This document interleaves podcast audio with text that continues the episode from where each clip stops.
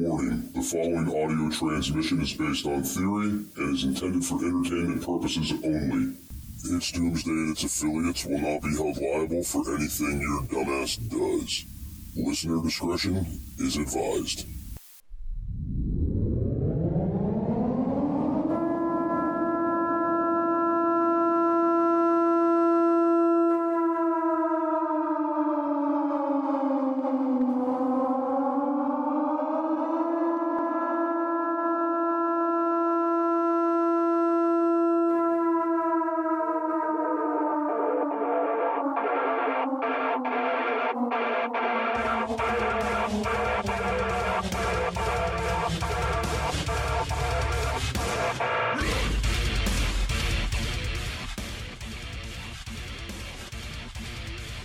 Welcome everybody to It's Doomsday podcast. Today is March 27th, 2022. Time is 4:29 in the PM, according to my computer, which my time is off on this one. But welcome in everybody. Uh, joining us is Michael Kee from the Real Conservative Talk podcast, and as always, Big Daddy Prep Al, and uh, we're picking up Russian-Ukraine conflict history part three. Maybe this will be the last part of this. So when we ended last week's episode Al had a question for Michael Kee, and it was about the funding, uh, dealing with Hunter Biden, and how they're getting their money and what's really going on over there. So, do we want to pick up from there where we left off last week? Yeah, absolutely. Absolutely, yes. A lot of that uh, information's come out since uh, we talked about that last week. There's been a lot more in the media about that. So, yeah, definitely. So, Michael, tell me exactly how does that funding work and how did it work? Okay, so as far as Hunter Biden in the funding, it, uh, Hunter Biden with Rosemont Seneca, by the way, started that with Christopher Heinz, who is Kerry's stepson, and um, Devon Archer, who was one of Ker- John Kerry's senior campaign advisors in 2004 when he was running for president. Yep, I remember that. Yep. So they that fund put money into companies like Metabiota, uh, CH2M Hill, which I have a um, that is has a connection to the Bidens uh, further back down the line before they were uh, CH2M Hill when they were just Hill International, but um, and Black and Veatch and their funding went and you know invested in the construction and uh, research operations in these biolabs over in Ukraine. Now, since last week, and we talked last, I have done a lot more research on some other stuff and about how these politicians make money over there in these areas. The OPIC, which is the Overseas um, Private Investment Corporation, was started in 1971 under Nixon, but it had evolved, and what it was for was to uh, go and basically excel private American business, and it, they they say it was to mobilize private equity over into these emerging markets, and the emerging markets are com- are countries like uh, these former Soviet states after the Soviet Union collapsed. Uh, these African countries like the Congo, Afghanistan, all those, these war torn, you know, basically um, shithole countries, as what right. some people would say, right? Right. With the OPIC, they offer a few different things. They do guaranteed loans and lending to these private investors that want to go over and pursue business operations. They also offer something that is called political risk insurance. This is where politicians are making the money. So, what people don't realize, most insurance claims have tax advantages right? You don't report insurance claims on your um, as income for the most part. Now there are there are times you do, but for the most part you don't. Would a life insurance company ever insure someone that is going to die in 2 days that is already terminally ill? I would say not. Absolutely not. They would never take on that risk. So why do we offer political risk insurance in countries that already have fucking political risk? Right. Right. Right. Right. I agree. So the reason though is because now, and again, going back to the politicians have first dibs because they uh, on all of these uh, potential lucrative opportunities in, in these countries like Ukraine and stuff because they went from being communist to a free market society literally overnight. Um, and they have all the usually the businesses that go and get these loans and this insurance from the OPIC, which is now the DFC. It has since 2018 it merged with two other government groups, so it is not the OPIC anymore. But it was still all the way up until 2018 and prior, and it was really at a tight, you know, after the Soviet Union collapsed, all the way till around 2014 ish. Um, and they a lot of these businesses that go and they they pursue these opportunities are well politically connected. A lot of them are the ones that are receiving government contracts. So what they're saying is, okay, you have this country like Ukraine, and we are trying to help Ukraine grow economically. So we want our private sector to go over there and start doing business. Now, this program, they say, help decrease the deficit by about $2 billion every year, which it could have because of the revenues. Uh, it also said that it didn't hurt the taxpayer. They weren't using taxpayer money because of the money that they collected. It, it basically washed it out and it never had an impact on taxpayer. But it never gave Americans jobs. Okay. It never did any of that. So it didn't benefit the U.S. domestically, you know, economically whatsoever. Of course. But it's just really convenient and a big coincidence, and some people don't believe in coincidences, that now you have these private businesses going over to these countries like the Congo, like Afghanistan, like Ukraine, like Georgia. And within a couple years of being there, you have conflict that arises. Ukraine. Right. You had the 2014 um, uh, civil war that really went all the way up until now. Now you have the second invasion, but before that, you had a political proxy war between the United States and and uh, and Russia in Ukraine. All of that stuff. So like a a candidate being overthrown, like a, a sitting president of Ukraine that's overthrown because of an insurrection or or a revolt or whatever. These companies will get paid out big, up to two hundred and fifty million dollars in political risk insurance for lost revenue. Good lord it's not um it's not reported on income. Therefore, the politicians can get big chunks of that in payments and no one ever knows. That's how you get around it. That's how they can it's basically a way to go over there and launder this money.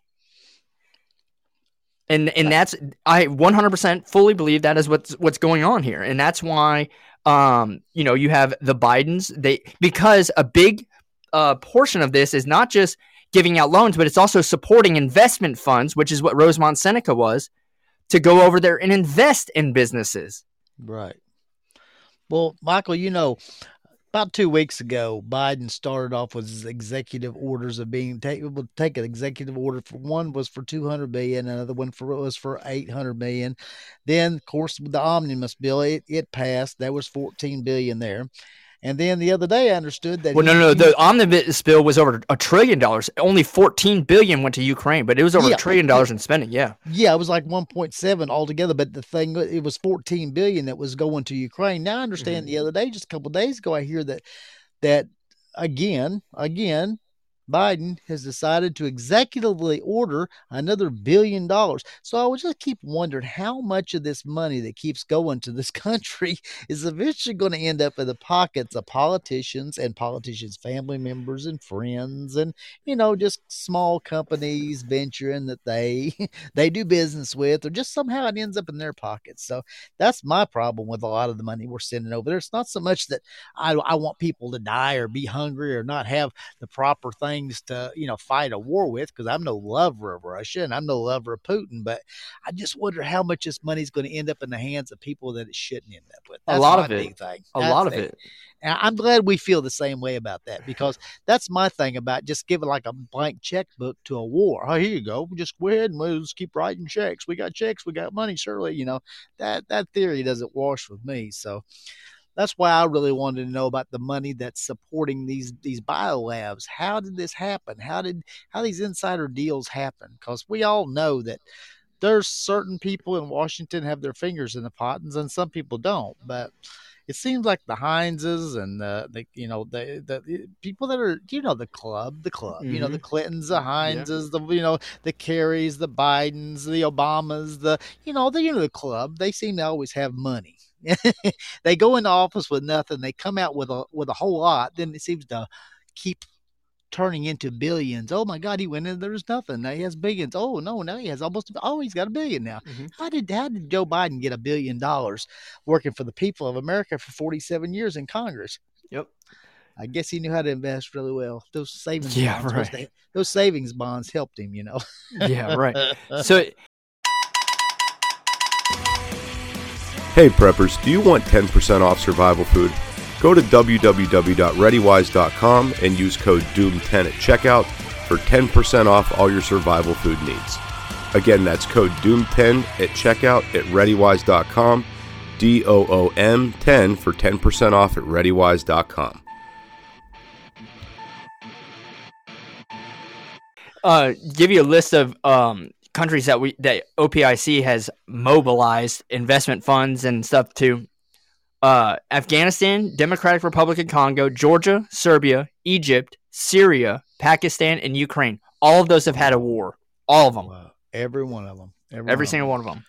Yeah. And but then they'll come back into America and first thing Washington says, we have to watch out for how the people are being treated, ethnic cleansing and the wars and the, the warlords are taking you know, but yet we're still investing in these companies. We're investing in some of the same people that are committing war crimes. You know, uh, that's that's my big get on. I, I don't I don't I feel like we're supporting war criminals on both sides, and that's yeah. that's basically the way it breaks down to be. But I'm I glad. Was... We, I'm glad we got you here, Mike. I'm glad we got you here with all the you know the knowledge of these things because I like to hear these things. Well, I I think um, it's look. What's funny is for the OPIC, the government was the ones, the Congress was the ones basically in the driver's seat for writing the checks. Right. All right, and they're giving the money to people that they know that lobby to them that help getting them get them elected. And the idea is okay, they can go over there and let's say they have an energy because a lot of it's energy that these companies invest in. A lot of it's whatever kind of endeavor. If it makes money, great. If not, we're gonna still cause political turmoil in these countries uh, and going go ahead and get the insurance claim. What I want to know is how many of these companies are still operating after they've they've submitted a claim for political risk insurance when these countries have a fallout, which they always do. Right. And so they're going to get the insurance claim, but they're still over there making money. It's it's amazing that and and I told someone the other day and they called me crazy for it. And I said, you have to go back and look at history when an economy is bad, the best thing in the world for an economy, it might be the worst thing in the world for you, but the best thing in the be- for economy is a war. Yeah. Because the war brings the economy right back out of the crap hole that it's in. And right now, mm-hmm. what do we know? We know that our economy is in a crap hole. Mm-hmm. So a war kicking off definitely helps. One, the military industrial complex, we know that and also it helps the, the, folks in Washington. They know exactly where to invest, where to do, what to do. This they have insider information. You and I, we pay for things at higher prices. You know, uh, uh, fewer items on the shelves. I mean, Lord knows nobody in America that's a real American wants troops to do without, the military to do without. But we get into these wars that really we don't need to be in but it's not because we're fighting anything. They try to convince people through propaganda that we need to go fight these wars. Mm-hmm. And most of the time, what we don't tell people are, well, now, now we know, we know that Saddam is bad. So bad Saddam, we need to go fix bad Saddam. But wait a minute, hold on. Saddam never had weapons of mass destruction. Hold on a minute now y'all sold us this bill of goods and we're you know 20 years into a war here. We're just getting done with. Now we got to get into another war because the economy sucks again. Mm-hmm. so that's why i'm so scared about this whole thing. And i guess as a grandfather and a father that's why it re- really worries me because i don't want to get sold a bill of goods again.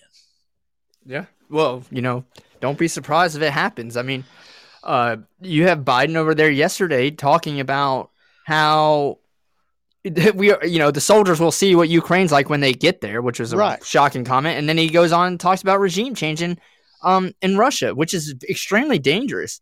Even Yes. if the people don't like Putin, okay. E- look, how many people hate President Biden? A lot, A lot. right? Yeah. over fifty percent of the country, I'd say.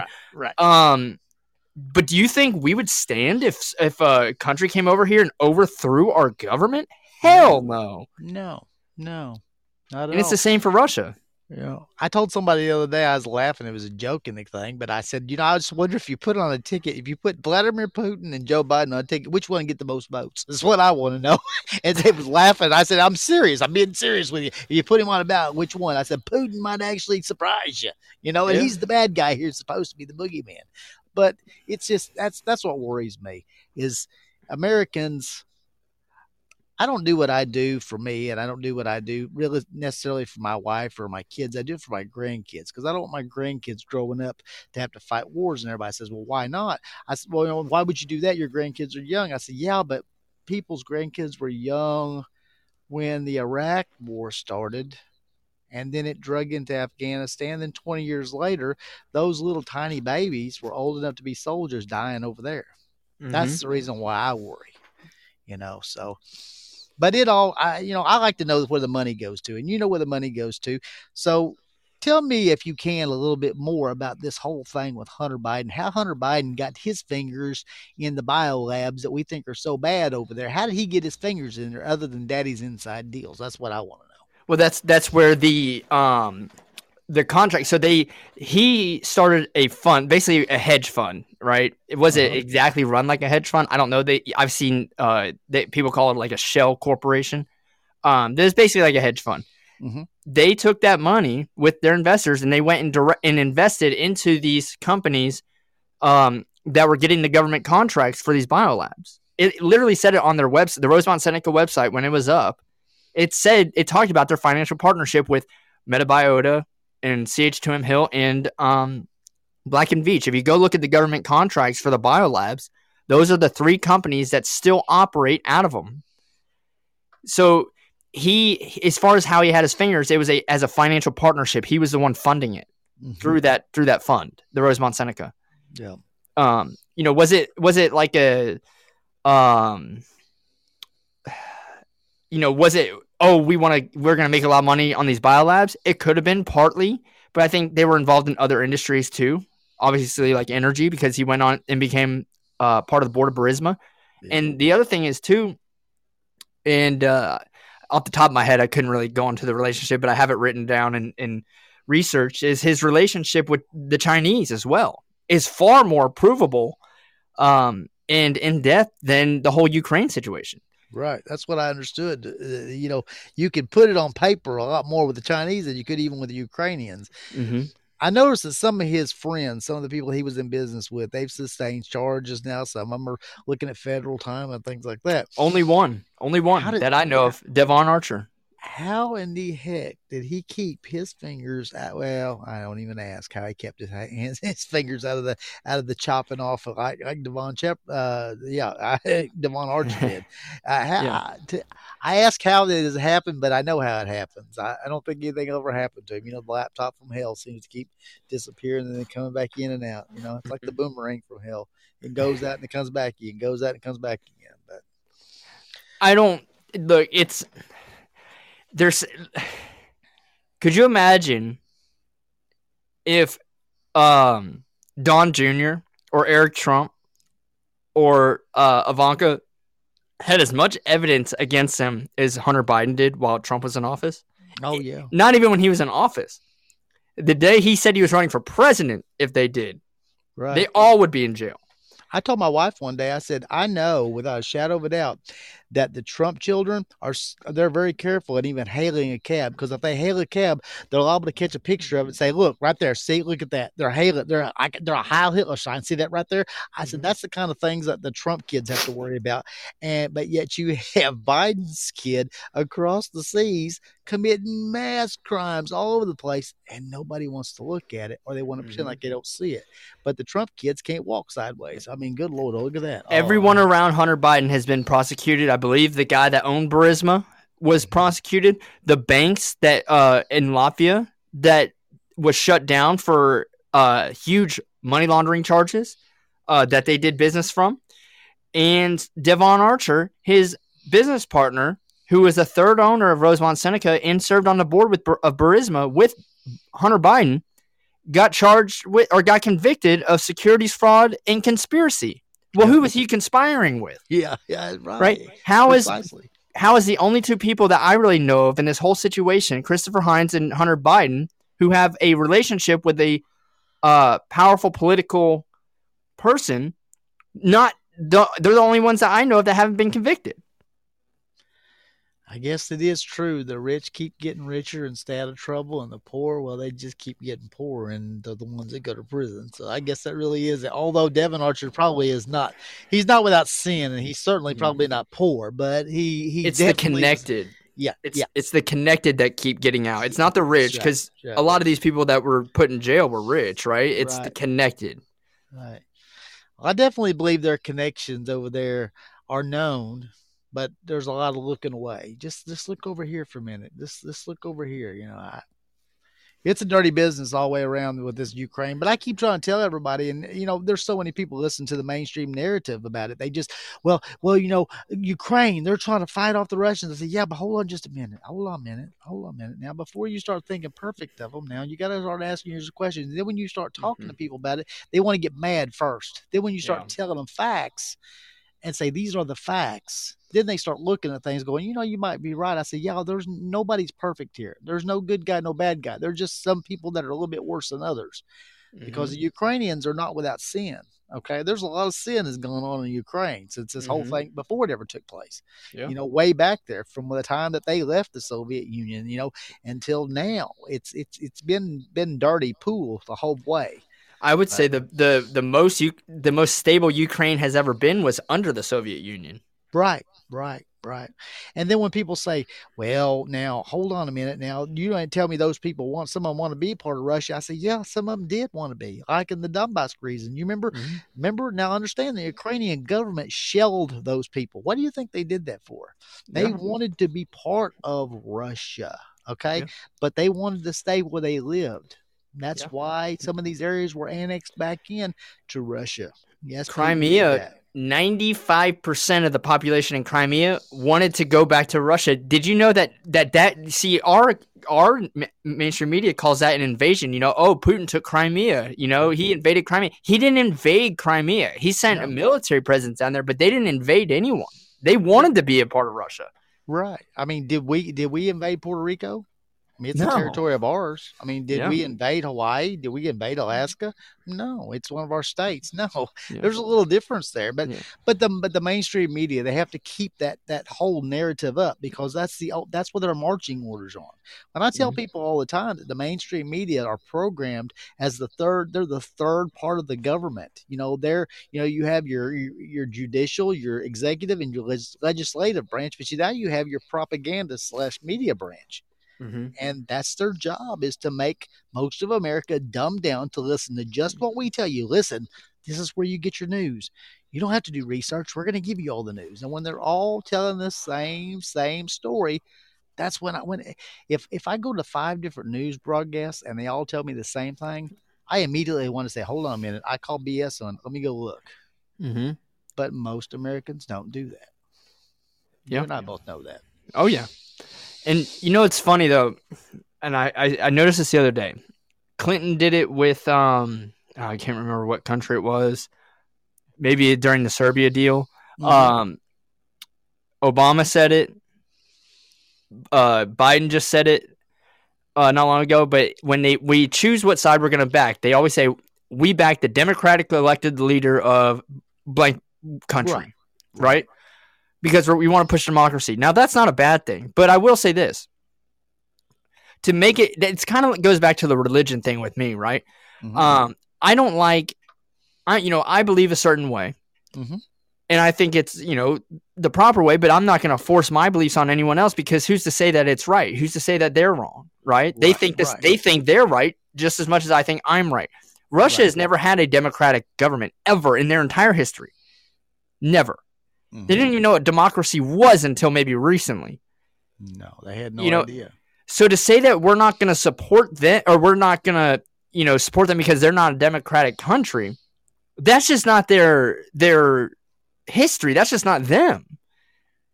You know, we've supported extremely bad people throughout our history. By the way, people don't know we had a good relationship with Saddam Hussein before. We've had a good Yes. relationship with Hitler at one point. Yes, we did. He was Time Okay. Magazine's Man of the Year. Remember? Yeah. I mean, Henry Ford, uh, Hitler had a life size poster of Henry Henry Ford in his office. He freaking idolized Henry Ford. Right.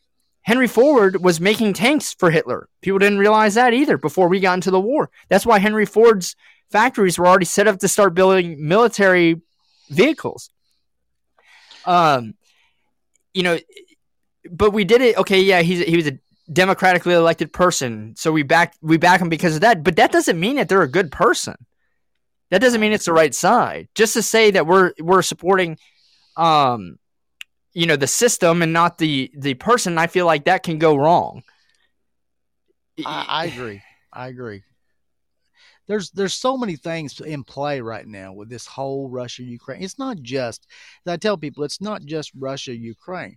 It's look at the world markets. Look what's happened to the world markets. Just just Mhm. for a small instance, look at the oil market and the gas market. You know, over the last few, it's Putin is taking the responsibility now because Biden's trying to throw it on him of the reason why oil is so high. No, hold on a minute. Oil was already oil was already quite high and had spiked definitely higher over the time since Trump came out of office to the day that the invasion began on February 24th. It was Mhm. already high. Yes, Mhm. it spiked much higher due to the this quote unquote invasion or special operation, but it was already way higher than it was when Biden came into office. Matter of fact, it started going up before Biden ever got out of office or got into office. So to blame it all on Putin, that's that's gibberish. Oh, that's yeah. mainstream media right there. They keep saying the Putin prices, right? But I was paying three dollars and thirty cents a gallon in December. Um, and you know, I always go back to 2019 because you can't use 2020 as a measurement because gas prices were so cheap because we were shut down due to COVID. right? No, no one was going to work, so demand was high. Here's the thing: demand did not increase for fuel from 2019 to 2021. It just would have gone back to normal. Yep. Okay. In fact, less people are probably going to work and driving less than they were in 2019 because of, you know, during 2020, people realized, well, I can do this job from home. All right. You're right. So so how does prices keep going up for oil and they keep freaking telling us, well, that's because more people are driving than ever. No, they're not. All right. They're driving less because during the week when they're going to work, they're not going to work anymore. They're they're working from the house. A lot of them. Um but in 2019 I was paying like 210 right? So that let's say that demand was at a certain amount in 2019, I'm paying $2.10. There's no reason for me to be paying more than that now, Right. other than bad policy. Right. I agree with you totally. Well, just like yesterday, I saw it in comparison. They talk about the five leading countries of production of wheat. Okay. Mm-hmm. Well, out of the five countries, you have the United States, you have Russia, Ukraine, France, and Canada. Well, you take Ukraine is in a war, so they're not going to plant like they usually would. Mhm. Russia, they're involved in a war, so of course they're not going to plant like they were because let's face it, when you're in a war, you're not doing anything like you normally would. Mhm. The United States right now has a huge problem because of the fertilizer, the lack of fertilizer, and the Mhm. lack of the components for fertilizer. So we're our Which comes out of yield is gonna Russia, by the way. Right, absolutely, and it's going to yield is going to be much off. Then you have Canada. Canada's has had some of the most totalitarian lockdowns because of COVID that there were anywhere in the world, and on top of it, they're going to suffer the same problems we are with fertilizer.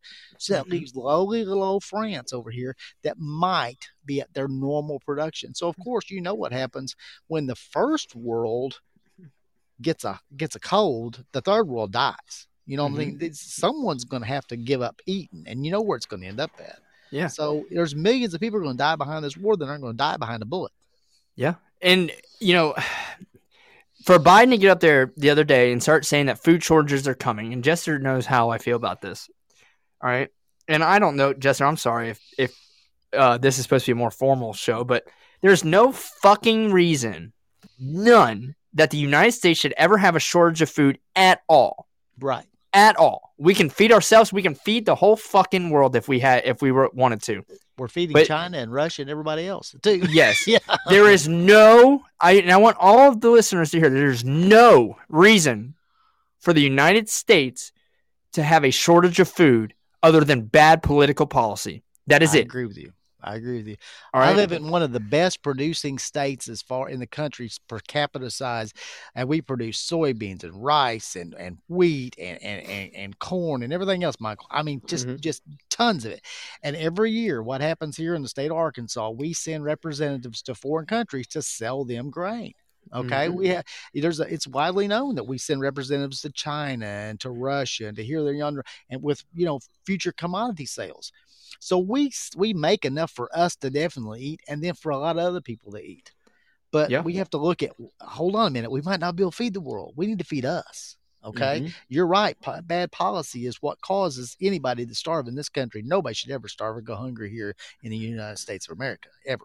Mm-hmm. Yep. There should not be any shortage of food when you go around and you see um, shelves empty for whatever thing, right? It doesn't matter what it is, unless it's a, a foreign ex import, like some Chinese food in the in the international section of Kroger or something. Right. All right. Your basic stuff, we should not have a food shortage at all of anything. Like I can't believe we have a, you know, they keep talking about beef, right? Like, oh, we, you know, people don't want to work at the beef, uh, the, um, the what you call it, the, um, um, Slaughterhouses. uh, slaughterhouses, Yeah. right? And I'm thinking, I'm like, wait, so the the same people that are working at the slaughterhouses throughout all of COVID with no vaccine, all of a sudden don't want to work because of their they want to risk getting sick. Get out of here Yeah, you're right. right? There's something going on other than that that we've either incentivized them not to work or we've put policy in place that's not allowing them to do the full, the full potential of that job. But we don't have less cows. We don't have less chickens. We don't have less anything. Nope. We may have now we have, may have made it expensive for them, Well, you know, to go out and and do operations, but again, that goes back to bad political policy. and animal feeds are going to absolutely go through the roof because of this too because they've all it's not specifically that we don't have what it takes to make the feeds with there it's going to be there. But here's the thing when there's a reduction in the in the in the yield the price is going to go up. So we know Mhm. that's going to happen. So that of course that's going to drive the market higher because whether you're getting more for your cattle or not makes no difference. It's what the it's what the packing houses and those those companies that do the processing of the meat what they want to charge no matter what they're paying the, the, the farmer for the beef itself for the cow itself it's what they want to charge they can inflate the prices now there's going to be price gouging frankly I, i'm surprised it's not happening already but there's definitely going to be price gouging in this new economy that's coming on now Mm-hmm. Absolutely. And um, don't don't think it won't be. Look, oil's probably already being gouged. Um, I saw something the other day, and I this is it, we'll see if this plays out. But our Democratic political leaders are wanting to put out stimulus checks f- to help cover gas the cost of gas. yep You know, already heard about it. That's going to cause more inflation. But but why? Why why are we here? Right? Why have we gotten to the point where now they want to keep giving out money, and it just doesn't look good when it comes from the the side, um, that is all about giving out money, and they're finding ways to give out money. I always uh, equivocate the United States with its money and how they spend it is like a drunk college kid with a unlimited amount of money on a credit card. Okay, I, I'm at co- I'm, I'm supposed to have fun. Okay, I'm going to keep spending. I'm, I've got a card. I'm going to keep spending. I got checks. I must still have money. That's the way the the government runs anymore. That we don't have enough money, we'll print some more. You know, I will print some more. I will spend some more. We're spending we're spending money that my great grandkids will be paying back. You know, it, it's sad, but it's true. That's just the way government is anymore. mm-hmm. No such thing as a balanced budget. Okay. Nope, absolutely not. Jester, we ain't heard from you in a while. Are you still alive back there? Yeah, you guys, you guys were just on a roll, so I, I was just over here muted, just listening in. But I do want to throw something out there: how um, Biden's putting the blame on Russia for these potential food shortages. Uh, to me, I kind of think it's not that there's shortages; it's not because of anything that's going on in Russia, Ukraine. I think it's because we're having trouble finding people to work. I think that's the big thing. If you don't have the manpower, you can't produce, and I think that's the big problem. I know every every business in my town is understaffed. Every single one. Um, McDonald's has closed their lobby because they don't have enough people to work. Like a, a lot of them, a lot of the fast food places around where I'm at are all drive-through only because they can't get anybody in there, right? Yep. Um, banks are shutting down because they are not able to get staff in there, so they claim that's what they've been claiming. And a lot of other like retail businesses in the area, it's like employees are scarce. I you know, uh, and what I've noticed about Walmart is the turnover rate there has been extremely high lately. There's not a lot of cashiers there, but they keep bringing in like these new kids to come stock stuff at nighttime to stock the shelves, and then they're gone in like a week. I don't see the same kids there anymore. Right. So I, I think that's what it is. You know, they know that it's a failing economy. They know that their people aren't wanting to work. And there's how Michael said about incentives, there's got to be something somewhere out there that's keeping people from working. And I'm not exactly sure what it is, but I really think all this Russia stuff, they're just they're putting this out there as the blame just to cover, you know, the lack of people that are working right now. And I I just read a poll about Biden, uh, the approval rating on on the job aspect, like the employment aspect, and it's it's uh sixty percent of Americans don't approve of that. Mm-hmm. It's like he only has like a forty percent approval rating with that right now. Which if if over half the country is telling you, hey, something's really wrong with employment right now, I mean that means that over half the people in this country are feeling the effects. Yeah, but employment keeps going down. Or it keeps going up. I mean, no, I mean like unemployment rates Well- keep going down. A lot of companies found out during the pandemic because I don't call it a pandemic, the pandemic, that they could they could make money and continue to run their operations with less manpower and without having to do certain things like opening the lobby because frankly they have to have a lot of staff to open a lobby to clean tables to do this. Run the drive through you're making most the same amount of money because most people if they know the lobby's closed they still want to eat so they'll go through they'll keep like 85% of their business. But I found this not too long ago to be really strange. I went to Murphy USA. You know, Murphy USA, they're attached to most all Walmarts around. They sell a lot of fuel. Usually, fuel is cheaper, so I go there. Anyway, Murphy USA said had a sign up said after five o'clock p.m. we will be closed due to staffing. So I asked the manager. I said, "Hey, what's up with that?" He said, "Honest to God, Al," he said, "I work all my people as many hours as I can without corporate complaining." about how many hours they get. He said, but when five o'clock rolls around, I've worked everybody that I have that they'll let me have. And at five o'clock, I have to close because I have nobody to stay open late and to close. Mm-hmm. And I said, Is that because they reduced your number? And he just kind of wouldn't answer my question. I said, I bet they reduced your number. How many employees you had? He said, I don't have enough staff out. Yeah. So I took that as yeah, I was right. I hit it on the Mhm. target. They they they took this staffing Mhm. from eight to five or six or whatever it might be, and there's nobody to work at nights. Mm-hmm. So, So I just I want to throw something out there, Michael, real quick. Uh, how you mentioned earlier, you know, you can't really count like the fuel prices or anything because of COVID. People weren't driving this, that, the other.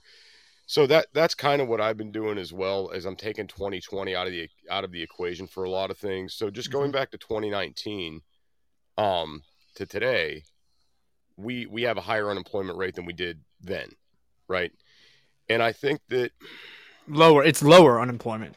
no, it's higher. The It's unemployment three three point eight percent, I think, which is about where it was, or if not a a, a, a little bit of a No. tick lower. We, we have more unemployed people today than we did in 2019. So you, when they count unemployment, it's tough because unemployment means that they have to be seeking a job. Now there are a lot more people that are that are not working, yes, but they're not seeking a job. Therefore, they're not in the employment category, the unemployed category, because unemployment rates, I believe, is it, um, let's see, it just came out. Let's see what it is. Because I know Uh. that I, I know a lot of that they base off of uh, you know people that are getting unemployment, like you know. Yeah, but they had, to get unemployment, you had to be seeking a job. So right now it's at 3.8%. In 2000 and uh, February 2020, it was at 3.5%. That's the lowest it's been. Yeah, but you uh, can't base you can't base it off off 2020. No, no, no. So uh, 2020, before the pandemic, okay, before that hit, it was at 3.5%. Then when it hit, it, it skyrocketed to like 14.7. And I believe it is higher than that. I believe it's at like 25%. But to Yeah. be considered unemployed, you have to be seeking a job. You have to actually want to work. So if you're not wanting to work and and you can't receive unemployment benefits, and then you also are not counted in the unemployment number. So what you got to look at is you have to go look at the total labor force um, numbers and how many people are, are looking for employment, how many people are, are employed, right? Those are what you have to look at because if, if someone is not seeking a job, then they don't they don't count them in that number. That's why Yeah, I'm saying that. just- listen, that, that's like a very inaccurate thing though, because I could be looking for a job right now, and there's there's nobody that's going to know about it. How are they tallying these people up? that's um I mean that's I mean, a like good you- point, right? like but you- but yeah, a lot of have- people that are have- yeah. You have a small business, right? If I called you and I Mhm. said, "Hey, Michael, I'm looking for some side work. You got anything for me?" hmm You're you know you're not going to report to the government that Jester came over and was looking for a job. And a lot of the things we're seeing right now, and and this is something to take into consideration. A lot of people are working under the table now. Oh yes. a Mhm. lot of people um, there's a lot of illegals uh, that are that are coming in and working jobs under the table right that aren't on the books at all but you I, I don't care what we're reading online you could Mhm. feel the effects of this you could see this in stores you could see this within restaurants you could see this within businesses hmm my area is very very bad. Every single restaurant in the area is understaffed. Every single retail store is understaffed. The only the only stores that i'm seeing that are doing good that really aren't having too bad of issues are your small mom and pop places. Hmm those are about the only ones that i'm seeing that aren't you know where it's like you know family ran there's only like a handful of employees. Those are the only ones that i'm seeing that aren't feeling the effects of this Um. Yeah, no, I, I get it, but I'm ju- I'm just telling you how they calculate it. You know, they have a way to go around and find out. And you're right, a lot of people are working under the table. Um, you know, a lot of people are working for cash, which is also probably why they want to go and, you know, digitalize our currency so you don't have a way to avoid taxes and work for cash. Right, right. It's that voodoo numbers that they come up with in Washington. You know, they have a math or, uh, or a formula for how they do this or how they do that, but it's always voodoo numbers. They can call it whatever number they want to to you, because most of America is not listening. Only people like us are listening. You know, mm-hmm. but they change those numbers up the way they calculate things all the time, and they don't tell anybody of it. They just do it. But it's definitely a cash society now. Everybody wants to be paid in cash, and they're trying to lock that down with electronic currency. Unfortunately, electronic currency is never going to work because, frankly, people are not going to allow it to work. There's going to be other things that are going to be traded. They can have all the electronic currency they want in the world, but that's never going to work because I think that's going to be the final straw to this uh, quote unquote democracy slash republic that we have Mhm. because people are just not going to go for that. That's going to be like taking guns from people right there. I'm sorry, but Yeah. when people find out that money in their hand is not worth anything and they have to report every single thing, it's people are going to lose their mind. Yeah. And uh, just to just go back, they they only take into consideration people who have applied for unemployed benefits. hmm Yeah, that that would make sense because that would give them a number to Mhm. to go off of. Yeah. Uh, the, the point I was trying to make with this is that with Biden coming out and saying that there's going to be shortages felt all felt all around the world, food shortages. I don't believe for a second that that's accurate. Right? Mhm. Somebody is telling him to say that. He was advised to say that. He was advised to blame that on the sanctions on Russia. And the question is why? And the only thing I could think is that they don't have the manpower to meet demand. Like that's period. That's what it is. So he's got to find a scapegoat to blame it on. That and I think that the sanction, not the sanctions, but because we know, I think that gas prices are going to get so out of hand that that's increasing the the bottom line for a lot of these uh, companies that are that are um, distributing the food and the people growing it, right? Because oil is everything, and I mean it's already doubled. The cost of, of gas has over more than doubled. I agree. Sorry, my headphones came out, but uh, I agree. you have to you have to think about. Hold on. All right, so you have to think about. Um, they know this, but they they need to blame it on something. I've I've said this plenty of times. You know, they're sitting back and they're saying, you know, if this war doesn't happen, this is before the invasion. If this war doesn't happen, great. But if it does happen, we're how can we use it to our advantage? And that's what they're doing. And they know that gas prices, higher gas prices could mean a shortage of food. Higher higher fertilizer prices could mean a shortage of food just because the farmers in the short run, this isn't a long-term deal, but in the short run, you have to eat that high expense. And they need a way to justify that that's not at, you know showing that they're at fault. So they're going going to blame Putin. Don't think for a second. You're very naive if you think that the, our government is just you know all good people and they would never want a war to happen. They would never push a war to happen. No. Our government as much as I love the United States of America, okay? We are still we have elected people that have been in, in Congress for 40 years. That is their freaking job their their career, which it was never supposed to be, and they re- want to remain in power. All right, and they need control, but they are also going to push things as we have laid out in this in the last two episodes that are going to benefit them, and they're going to blame things that benefit them. If you think that they didn't feel this war, you need to go back since the collapse of the Soviet Union who many of the people that are in Congress right now were still in Congress at that point 20 something years ago, 30 years ago. All right. And look at all the legislation and the way that we've treated Russia. All right. And the way that we treated Ukraine. And it's extremely easy. It's, I mean, it's, it's so blatantly obvious that we have fueled this, this uh, conflict and we've done it for political purposes. So they definitely you know, I, wanted this conflict. They wanted this conflict for years. They they yeah. really did. I want to throw one more thing out there about the shortage thing, and I want to get your thoughts on it, guys. So we all know about you know the trucker convoy, this, that, the other. Uh, some people are really fuzzy about what's going on with that, but I would just have to go out there and assume if you have a lot of truckers out there that aren't running goods that are protesting, that's obviously going to create shortages as well, right? So do you think this could also be part of why Biden is saying this because they know that that could could potentially get worse so they're looking, hey, let's blame this on Russia? Maybe, yeah. I mean, there's so many different factors that could play into this. There's so many different reasons they would want to do they would want this to happen, right? Either as long as look, they don't care. They're going to find out it, the more reasons for the potential of these shortages to occur that doesn't involve them, the better. Right? The more places they have to put blame on that isn't directly correlated to stuff that they've done, that's what they're going to push. Yeah, Don't you think it's odd when when CNN and Fox agree on the same con- conflict? The yeah, two yeah. most divisive mainstream media sources, right? I mean, is it not odd when they agree on something so large like this?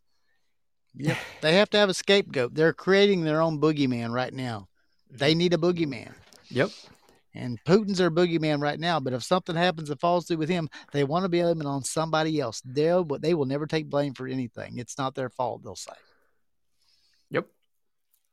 You have you ever seen a, a have you ever seen a president take a blame for anything and say I was wrong? Nope. Have you ever seen a politician say that? Nope. Nope. The closest one I ever saw was Nixon. and yeah. he said it wasn't him for the longest time until he couldn't deny it. Yeah. Hell, I don't even think Clinton ended up coming out and and, and saying he was wrong for screwing uh what's her name? Yeah. Monica. Right? Yeah. Yeah. Monica. Yeah. Monica. The they will the never ever admit fault. Ever. No. And that's wrong. That's bullshit. No. Well, they, they don't do that because it reflects on their party. So they know if they come out and say, "Hey, I was wrong," it's it's a bad reflection to their entire political party. Well, screw their party. What, well, they, they need yeah. the parties for the division in this country. Like that's what right. they need it for. Yeah. Right. right. Well, they need um, the parties for the money, not the division, right? Well, that's the division, where they look at it the, for. The division creates issues, which allows them to sway certain things in order to make the money. Mm-hmm. To get life the way they want it. Hey preppers, do you want 10% off survival food? Go to www.readywise.com and use code DOOM10 at checkout for 10% off all your survival food needs. Again, that's code DOOM10 at checkout at ReadyWise.com. D O O M 10 for 10% off at ReadyWise.com.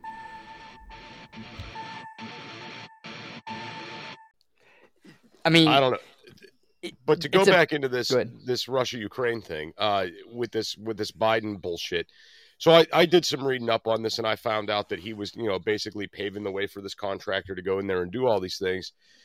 Now the weird stuff I've been reading lately kind of paints Putin as not being such a bad guy over this and, and he you know, this is one of his main objectives for being there. My your guys' thoughts on that. say say that again. Ask that again. That Damn it, Michael. so the stuff I've been reading lately uh, about how Hunter Biden, you know, now that the emails are coming out from the laptop, says that he was paving the way for the contractors to go over there and and helped with the funding for the biolabs and all this crazy shit. And you know, some things I've been reading suggest that the the main reason Putin is over there trying to get the shutdown is because these biolabs are so dangerous, and they're trying to paint Putin as like a hero in this, and, and they're trying to label this kind of like a Q theory, Mm. right? So- what's your th- thoughts on that, guys? Yeah. So I found that contract. Look, it, for all you viewing, go on sam.gov, sam.gov, okay? Make a profile like I did. Now, it's, it's a little bit of an extended thing, but you can still make one in a night. And you can go search all of the government contracts that we put out. Doesn't matter if it's for war, doesn't matter if it's for the biolabs, all of them. And you can go back in history and look at all the ones we put out too. We put one out for one of the biolabs in Ukraine okay, that CH2M Hill was currently doing research in. Um, and it was for $3.6 million, I believe. They wanted someone to go and basically clean up these labs because there are two labs that we were worried this back July 28th, 2021. We were worried that the Ukrainian government was going to start operating out of these biolabs before they were permitted to to be operational because they they the labs didn't uh, abide by the international standards. These labs had licenses to work with the most dangerous pathogens. If you think that Russia doesn't know every little thing going on in our government, all the way they have someone that's that's looking at government contracts because they probably apply for some of the contracts to do business with us. Um, if you think that they weren't aware, and in this contract openly, look, I'm just some little person out of my house that is doing this research, and I was able to find it. And in that contract, it says there is a substantial risk that the Ukrainian government is going to start operating out of this lab that is work, you know, can work with the highest pathogens, and we need people to go over there and, and make sure it's okay. And if you don't think that Russia's looking at that, like, okay, we just had this whole pandemic that Russia is currently experiencing like 70,000 new COVID cases a day still, you know, and now we have these labs right on our border that we created when we were the Soviet Union that is now in the hands with several pieces of legislation permitting the United States and Ukraine to have a partnership working in these labs. Because you understand, Russia invaded Georgia for the same shit. Um, I, I think Yes, it could play did. in. I think it could play into that. Yeah, I, is it the sole reason why they went inv- invaded uh, Ukraine? No, the NATO thing is the sole main driver. No matter what Putin says, no matter what uh, Biden says, okay, the fact that Ukraine was going to join NATO or trying to, Russia did not want that. Just like we didn't want No. Russia bringing nuclear warheads over to Cuba. So what Kennedy do? He put up a blockade and said that if Khrushchev didn't turn the ships around, he was going to blow up the ships and sink them. And if it started World War III, then so be it. He didn't care. He was not going to have weapons on on the coast of the United States. So, uh, and Putin, if you go back and actually listen to Putin's interviews, and people need to stop being so one sided. Go listen to Putin talk. He's a very smart person. He elaborates on everything. He elaborates like no president in our history has ever done when he answers questions. It's pretty impressive, actually. Go back all the way to 2000, and he has stated concerns about NATO expanding eastwards and the threat that it poses to Russia. He's no different in looking out for Russia than hopefully our presidents are in looking out for us and our national security. And that's the main reason behind this. It's as simple as that. I agree with you wholeheartedly. I agree with you. Must admit. So that that's been what I've been getting at with a lot of people lately. Is like we're not getting the full story of what's going on. Things seem to be a lot different. We're t- we're totally demonizing Putin, but there's got to be more here than what meets the eye. And after Michael saying what you just said, that makes a lot of sense. You know, Putin's trying to protect his own just like we would try to do here. Yeah. Um, I, I get it. I totally get it. But we're not going to demonize ourselves, Jester. There's no Yeah. way we'll ever demonize ourselves. We'll never make ourselves look bad. So Right, we have to have a exactly. boogeyman. Where Putin Yeah. has gone wrong is the invasion. Was should he have invaded? I don't think so. I think he could have used the invasion as leverage. You know, the potential of an invasion. Because think about this: the only time we started talking to him really and being serious, or hopefully we were serious about, um, uh, relations between us and and you know getting things done, was leading up into the invasion. Putin was on the phone with with NATO leaders, including our own president and Zelensky, every single day. Okay, when they thought he was going to invade, and now he kind of crushed that. I think maybe he pushed it too far, and he could have kept using it as leverage. But he may have thought "Ah, it's not working. I'm not getting what I want. Yep. Uh, he could have used this. He could have used this as leverage, and he gave up Yeah. his leverage when he decided to attack. Yeah, and so I think that it may have been the wrong decision, and I think he's wrong for you know doing this, and I think he stepped into something he didn't expect. I don't think he expected the Ukrainian people to be like this at all. I mean, the Kremlin even came out and reported over ten thousand uh, Russian soldiers were killed. That's not casualties; that's killed, and over forty thousand casualties or uh, MIA. So he's got a serious situation on his hands that could really ultimately come back and be the end of his political reign. Yeah, he's But- got bad press in the homeland right now. Bad Yeah. press. So, you know, should he be demonized for that? Yeah. As far as where he's at, up, you know, from the from the invasion on, just because it wasn't a good decision, it's cost a lot of people their lives on both sides. Uh, but you know, we're also not in the Kremlin with them. We don't know 100%. We know that our government has had, you know, a spotty record on telling us what the real situation is. Um, but leading up into this and his reasons behind invading were very legitimate very legitimate and he shouldn't be demonized for that if we're going to demonize someone for worrying about their national security when we do the exact same thing and i hope that we are do- worrying about our national security then why are we going to fault him now faulting him for actually going and invading and killing all these people is a different thing but the reasons behind it you cannot fault him for Now, do we know if Putin has taken control of any of these biolabs yet? oh i believe so yeah i believe he's done several of them if not all of them so Okay, now is anything coming out in the mainstream media about what he's doing with these labs? Is he getting them, destroying them, shutting them down? Like, what's he doing with them? I'm not sure. I haven't looked into it. We could probably look it up, but um, Because that's going to be that that there. I think would be an eye opener for a lot of Americans and people around the world. Like, if he gets his hands on these biolabs and he shuts them down, destroys them, you know, and then comes out and says, "This is why we're here."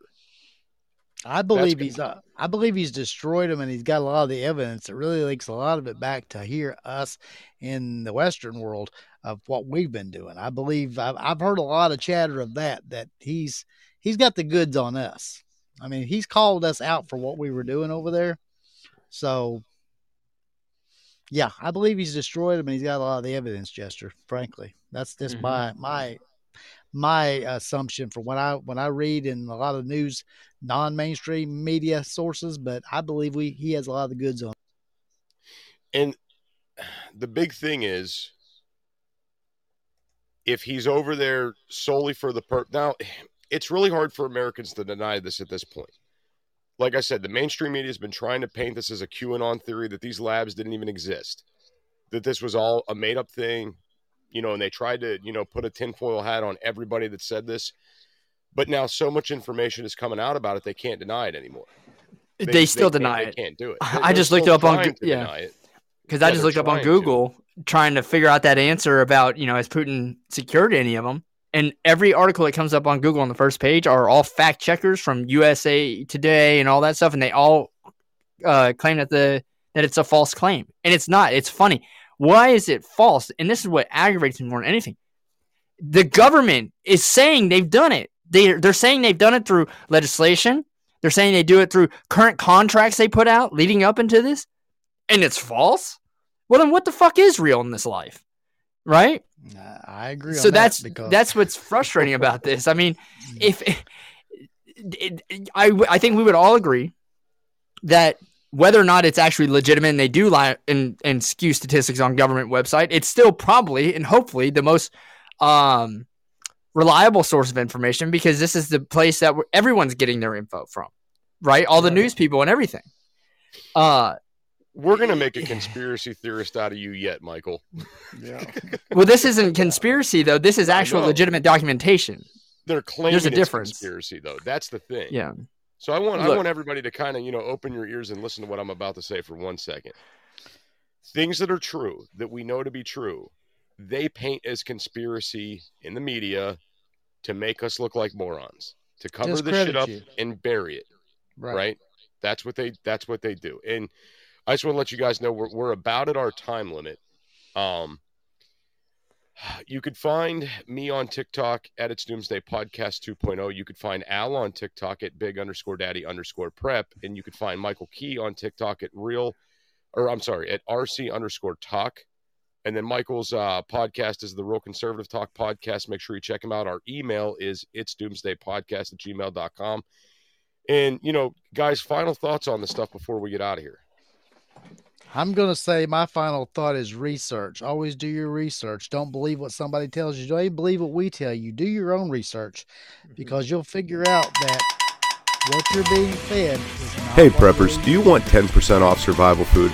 Go to www.readywise.com Uh, and use code and- and as DOOM10 far as at checkout don't for 10% off all your survival food needs. Unless I'm the one that Again, that's code No, I'm kidding. DOOM10 Uh, at checkout at uh, readywise.com. Go, just go literally look, sam.gov, DOOM10 for 10% sam.gov, off at okay. readywise.com. congress.gov, where you can find all the legislation. All right. Go straight to the government websites. They have the documents out there. All right. There's receipts that show that that the Department of Defense funded all these. Literally on the government websites. Go there and do your research and get it from there because you'll be way more confident about what what your opinion is on this. And don't get it from CNN or Fox News because it's all available right on the on Google at the click of a button. Right. Very good information, guys. And, and this is going to wrap up part three of the Russian Ukraine conflict history. This is going to wrap it up. I'm sure we'll be talking more about the Russia Ukraine thing as things unfold. But I think in the in the three part series that we did on this, I think it really opened a lot of people's eyes and it's really changing their mindset. And uh, I, I really hope this is making people seek out some alternative news sources. Me